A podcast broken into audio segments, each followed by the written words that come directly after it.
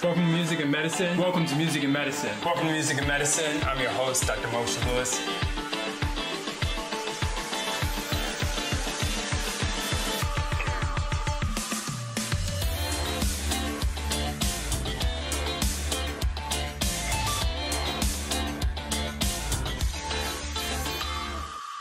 Welcome to Music and Medicine. I'm your host, Dr. Moshe Lewis.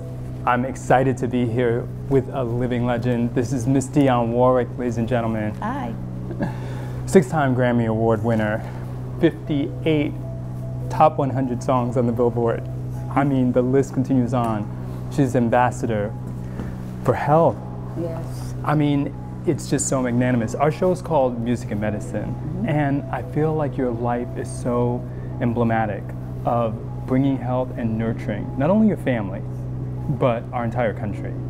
And I have to thank you for that. Well, it's been my pleasure. Seems that's what God put me here to do. So I wanted to start and kind of use some of your songs as an example of the way that you've done that. Um, if I, and for whatever it's worth, from the age of six or seven, my mother was a diehard fan. So we would listen to a lot of your music. And then I came to know your music myself.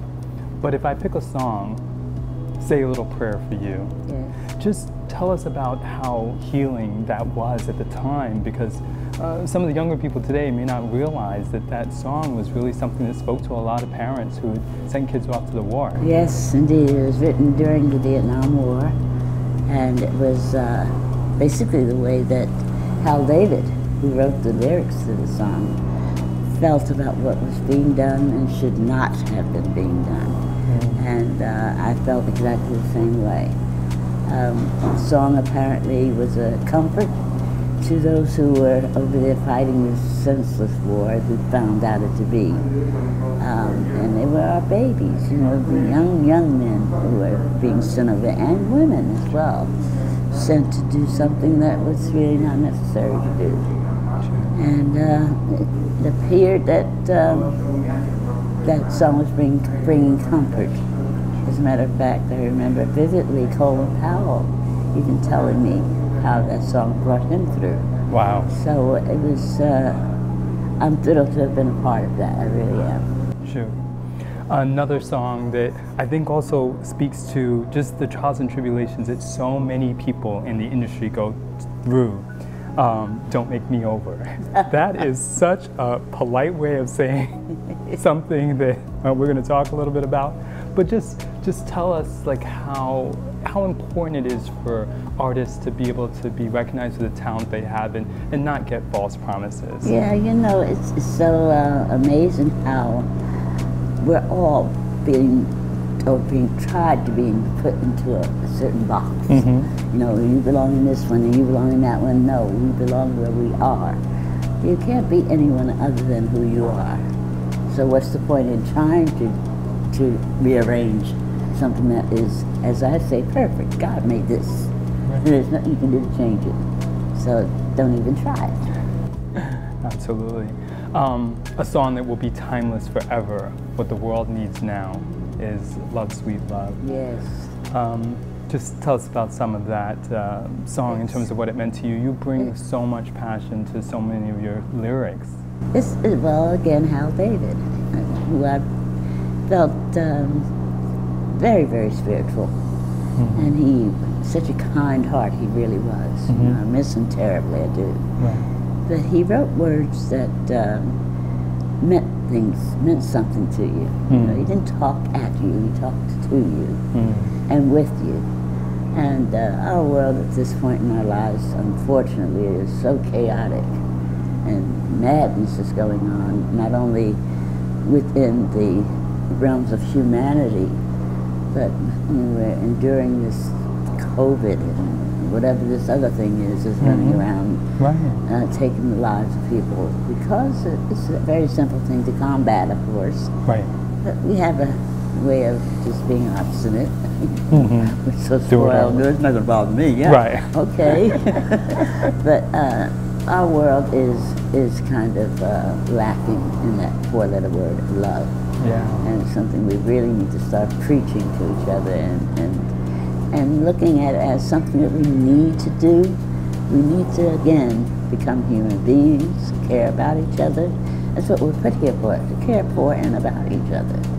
And until that occurs again, and I hope it's very soon, uh, love is truly the answer. Marvin Gaye said it. Right. He did. He, said, love is the answer, Love is the answer. is not.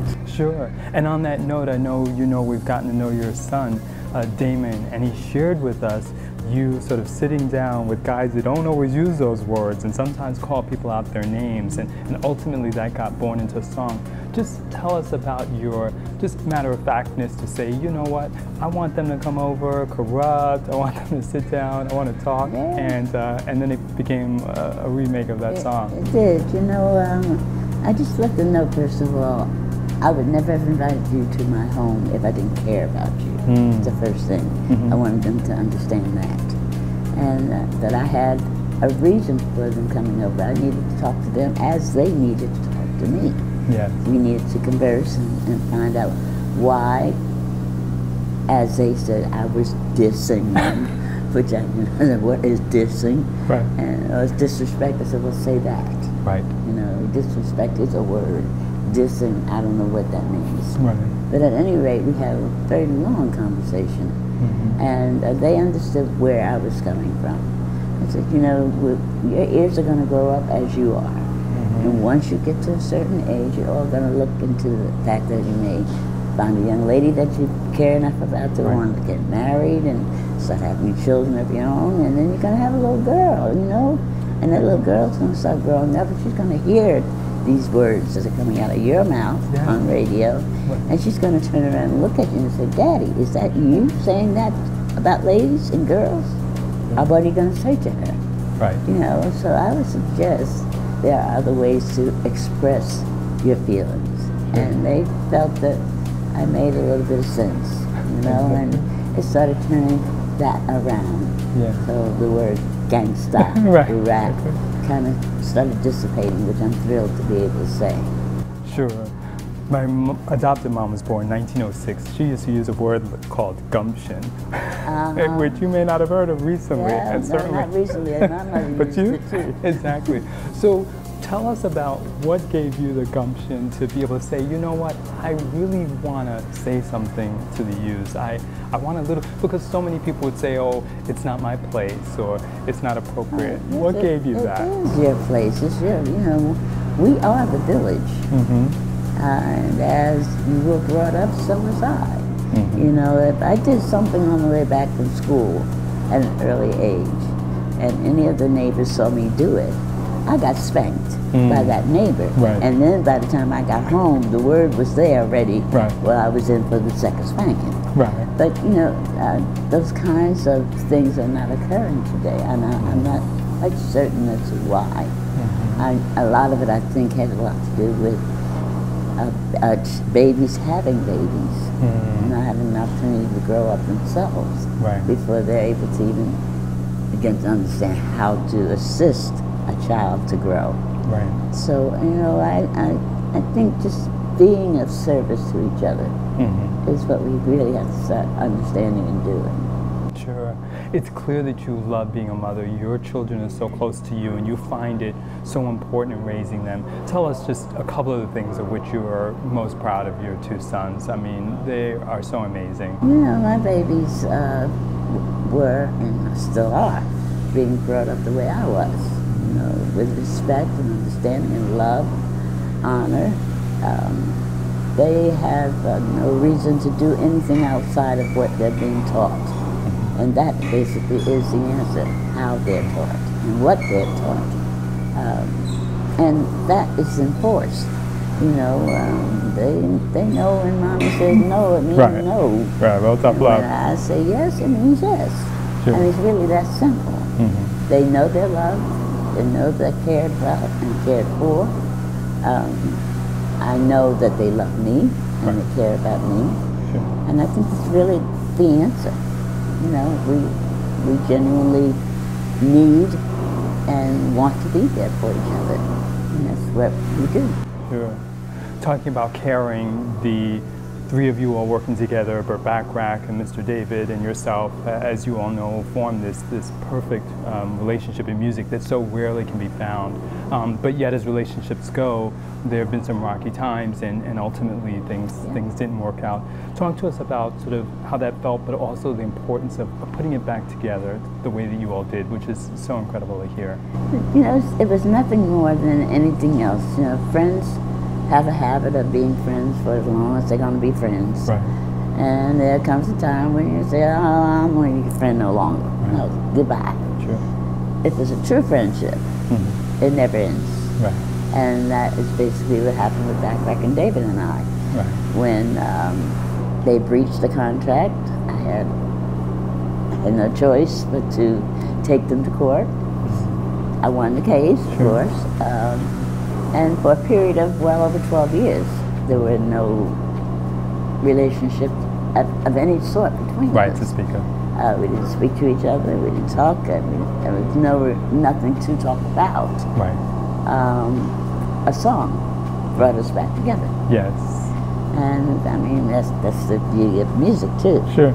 Uh, but as it turns out, you know, we all go through those periods of time. Sure. And when it when it is rings true, right. as our friendship has and still is, Burt and I are still friends. Sure. You know, we still call each other on birthdays and Christmas and holidays and you know, or just to get together. We still do that. Sure. So um, our relationship has lasted now almost 60 years. Wow. So, you know, with the exception of those 12 years that we were kind of at each other's necks, aside from that, uh, that's a relationship that will always be. Sure. And let's talk about that song, That's What Friends Are For. Mm-hmm. Just tell us about the, the obvious meaning, but also sort of that deeper meaning that, that you found that it just so spoke to your heart that you wanted to literally call some of your best friends in to be a part of it, which was not something we saw as commonly at that time. You know, I, um, I was watching the film Night Shift where the song originally was recorded by Rod Stewart. And I was getting ready to record with Bacharach and, and Carole wife at the time. Yeah. Um, and I brought the song up. And they said, well, yeah, of course, you want to record it, of course. And I suggested that it be about friendships. Hmm. And I called my friends who happened to be in town and right. were willing to do it with me, which, right. thank you, God. uh, that helps. Gladys, Elton, Stevie, uh, agreed to sing the song with me, and right. as it turned out, Elizabeth Taylor happened to be at the session, and she asked if we would mind giving that song to the AIDS issue and right. helping us establish a foundation of amfAR. Right. And we felt, well, you know, we had all lost enough people to that devastating disease, and uh, felt if that's all it took, yeah, why not? And subsequently, that's what Friends are for basically is what it's really about, friendships, and the meaning of friendships. Uh, how uh, that is something that you do not just arbitrarily decide it's going to be. You know, you have to sincerely feel that, yeah, okay, we got a friendship going on here. And it doesn't necessarily mean that I know you personally enough to call you my friend, sure. but the friendship aspect is more of what it's really about. At that time, you were willing to do things that some people were afraid to do, uh, hug a child that might have AIDS, really be an outspoken advocate for it. Um, what types of things inspired you to sort of have such a strong health and a, a, message of health, not only in your music, but also in a lot of the things you did, ultimately becoming an ambassador for health? Yeah, um, I, first of all, selfishly, feel that I have some healthy folks sitting in my audience when I'm singing to them, okay? And I want them all to be healthy. Right. So uh, it didn't take much for me to decide to do or be a part of the health issue. Mm. Um, we were losing so many people within my industry, first of all, to AIDS. Um, and something that could have been literally, you know, let's pay a little more attention to how to combat this thing. So education basically was my my my arena. But I felt that uh, whatever it needed, you know, if I was able to give it that mm-hmm. push, right. that's what I was going to do. Sure. And it didn't take much. It didn't take anything at all, as a matter of fact, just me speaking out about it and Right. making people aware this is what you can do, you know, and this is how we can combat this silly thing. So let's all get busy here. True. But that's just so great that you felt inspired to really take it and, like you said, give that extra push because sometimes it can be easy to step back and not uh, Oh, be as involved. The same thing with We Are the World. Listen, we were all sitting around our kitchen table talking about it. Right, And, you know, I kept saying, well, it's time for us to start doing instead of talking. right. And I just felt that, okay, somebody had to do it. Mhm. And I'm usually the one. Not too Which doesn't bother me, you know. Sure. It's like, okay, what can I do that might start this ball to rolling, Sure. Mm-hmm. getting people's attention and paying attention to it. Um, and it worked. Sure. One of the things, and I don't know if you hear this enough, is that we find you so relatable. You raised your two kids essentially on your own. You thought and dealt with a career that is very tumultuous, even in the best of times, and certainly that can be the worst of times. Where do you think you found that inner strength, and, and what advice would you give for others who are trying to deal with their ups and downs which life brings, whether they're in the industry or not? You know, I, I, I didn't find difficulty in what I was doing at all. I, I, I don't allow stress, is the first thing. Um, how do you get away with it? How do I do what? I just do not allow it. That's all there is to it. Um, I know the, the people that cared about me, my parents, my siblings, my aunts and uncles, my friends, um, are the ones who still care about me Sure. and uh, just um, kept me grounded, you know, which I'm thrilled about. You know, Right. There's a, a lot of my friends who are in the industry all of a sudden thought they were bigger than the room that we're in. Right, right. Uh, you know, which is okay. If that's what you think you can walk on water, try it. Right. Yeah. But I, I never, um, I never felt, you know, I was going to be or wanted to be anybody but me. I like me. Mm -hmm, So I had no reason to think I wanted to be anything other than who I am.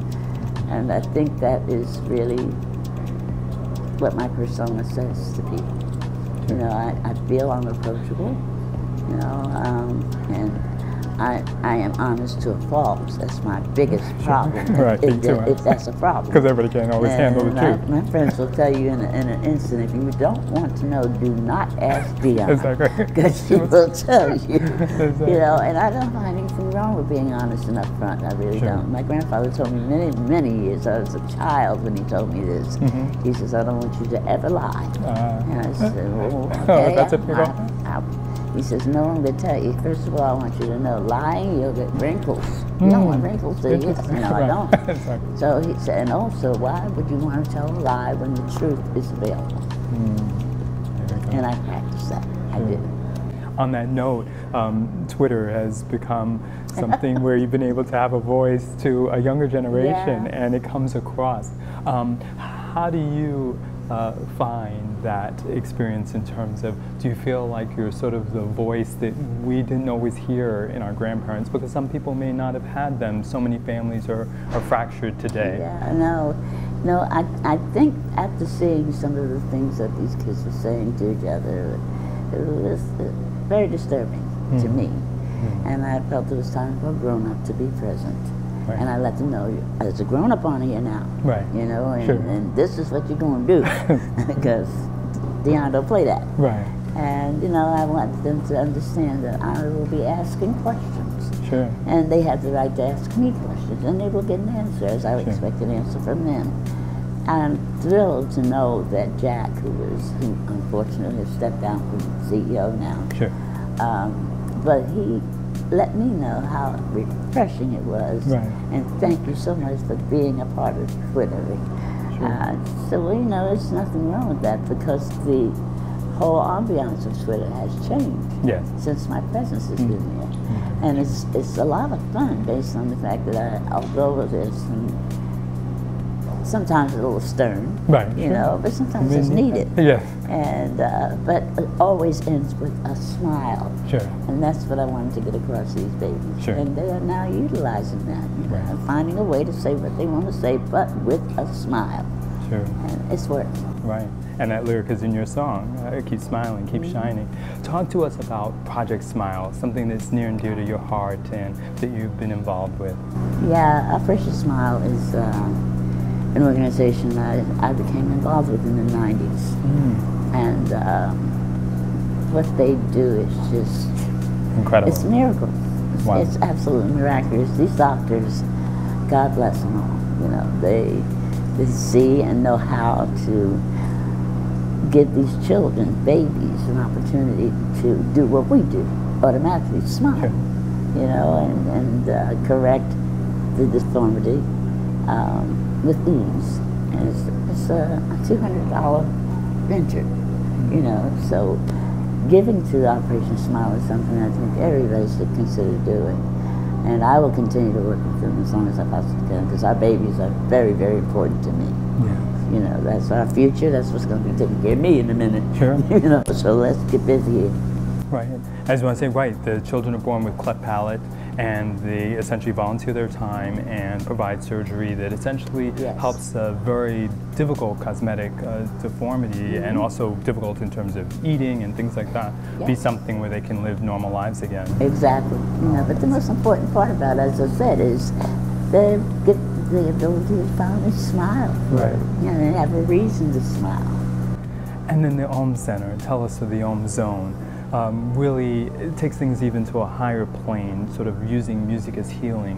Um, what does that mean to you, even when you may hear words like music is medicine or music and Yeah, medicine? music is, is a healing force. It always has been. Mm-hmm. I could never imagine a world without music. I just can't. I mean, it's, it's impossible to think about that.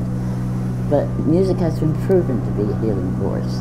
It's used in hospitals, where and it has brought people out of comas. It's brought people out of uh, anxieties. It's, it's it, it's just a healing matter. I think um, David in our Bible, King David, Right. who was God's favorite, Mhm. was the poet. Right. He was also the musician, and uh, found healing powers within that. Right. So, I mean, I, I believe my Bible very, very much. And I believe what I'm saying about music. It is a healing force. I know you often say that you don't necessarily have a favorite song because they're almost like your children. Um, but is there a way that some of your music even speaks to you or that you feel it's gotten you through some, some difficult Oh, times yeah. or complicated decisions? Certainly, you know, and uh, it's brought me up on several occasions, you know. I mean, I've gone on stage with a headache, Right. and uh, before the end of the show, my headache is gone. Right. You know, I find joy in what I do. Mhm. And I think that is basically the true answer to that. Sure. You've persevered despite all types of challenges that so many of us are going to face in our lives. If they're not uh, similar, they are analogous. Um, what words would you give in terms of encouragement for people that are that are finding that uh, eh, life is too stressful? But like you said, you don't you don't you don't believe in okay? it. I don't believe in stress. I don't, like- I don't know. No, I, I don't give advice. First of all, Mm-hmm. nobody takes it anyway. But it's, um, I will encourage people, of course, Mm-hmm. uh, to, to do what they, they do. Um, I don't know. I, I find solace in prayer, and that, that works for me. Mm-hmm. I don't know what will work for you. I really don't. I could never begin to tell you what will. Right. But that's what works for me. And on a celebratory note, you just celebrated 81st birthday. It is on Dionne Warwick Live. So just um, tell us about how uh, important that was to you and uh, where we can find you and some of the things you're still doing.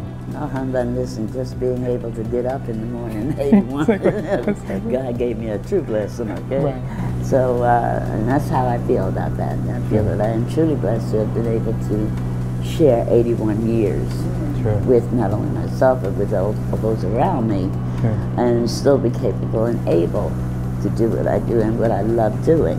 Sure. Um, and for as long as the God, God decides that I'm doing what He wants me to do, that's how long I'll be doing it. Absolutely. A blessing. Well, I thank you so much for your time, your history that you've given us of music. You've kind of helped us walk through our lives and found moments to cry and moments to walk away and moments to stand and be proud mm-hmm. and moments to treasure friendship. And um, this is truly a blessing to be able to speak with you today. Well, thank you. It's my pleasure. Sure, absolutely. Welcome to Music and Medicine. Welcome to Music and Medicine. Welcome to Music and Medicine. I'm your host, Dr. Moshe Lewis.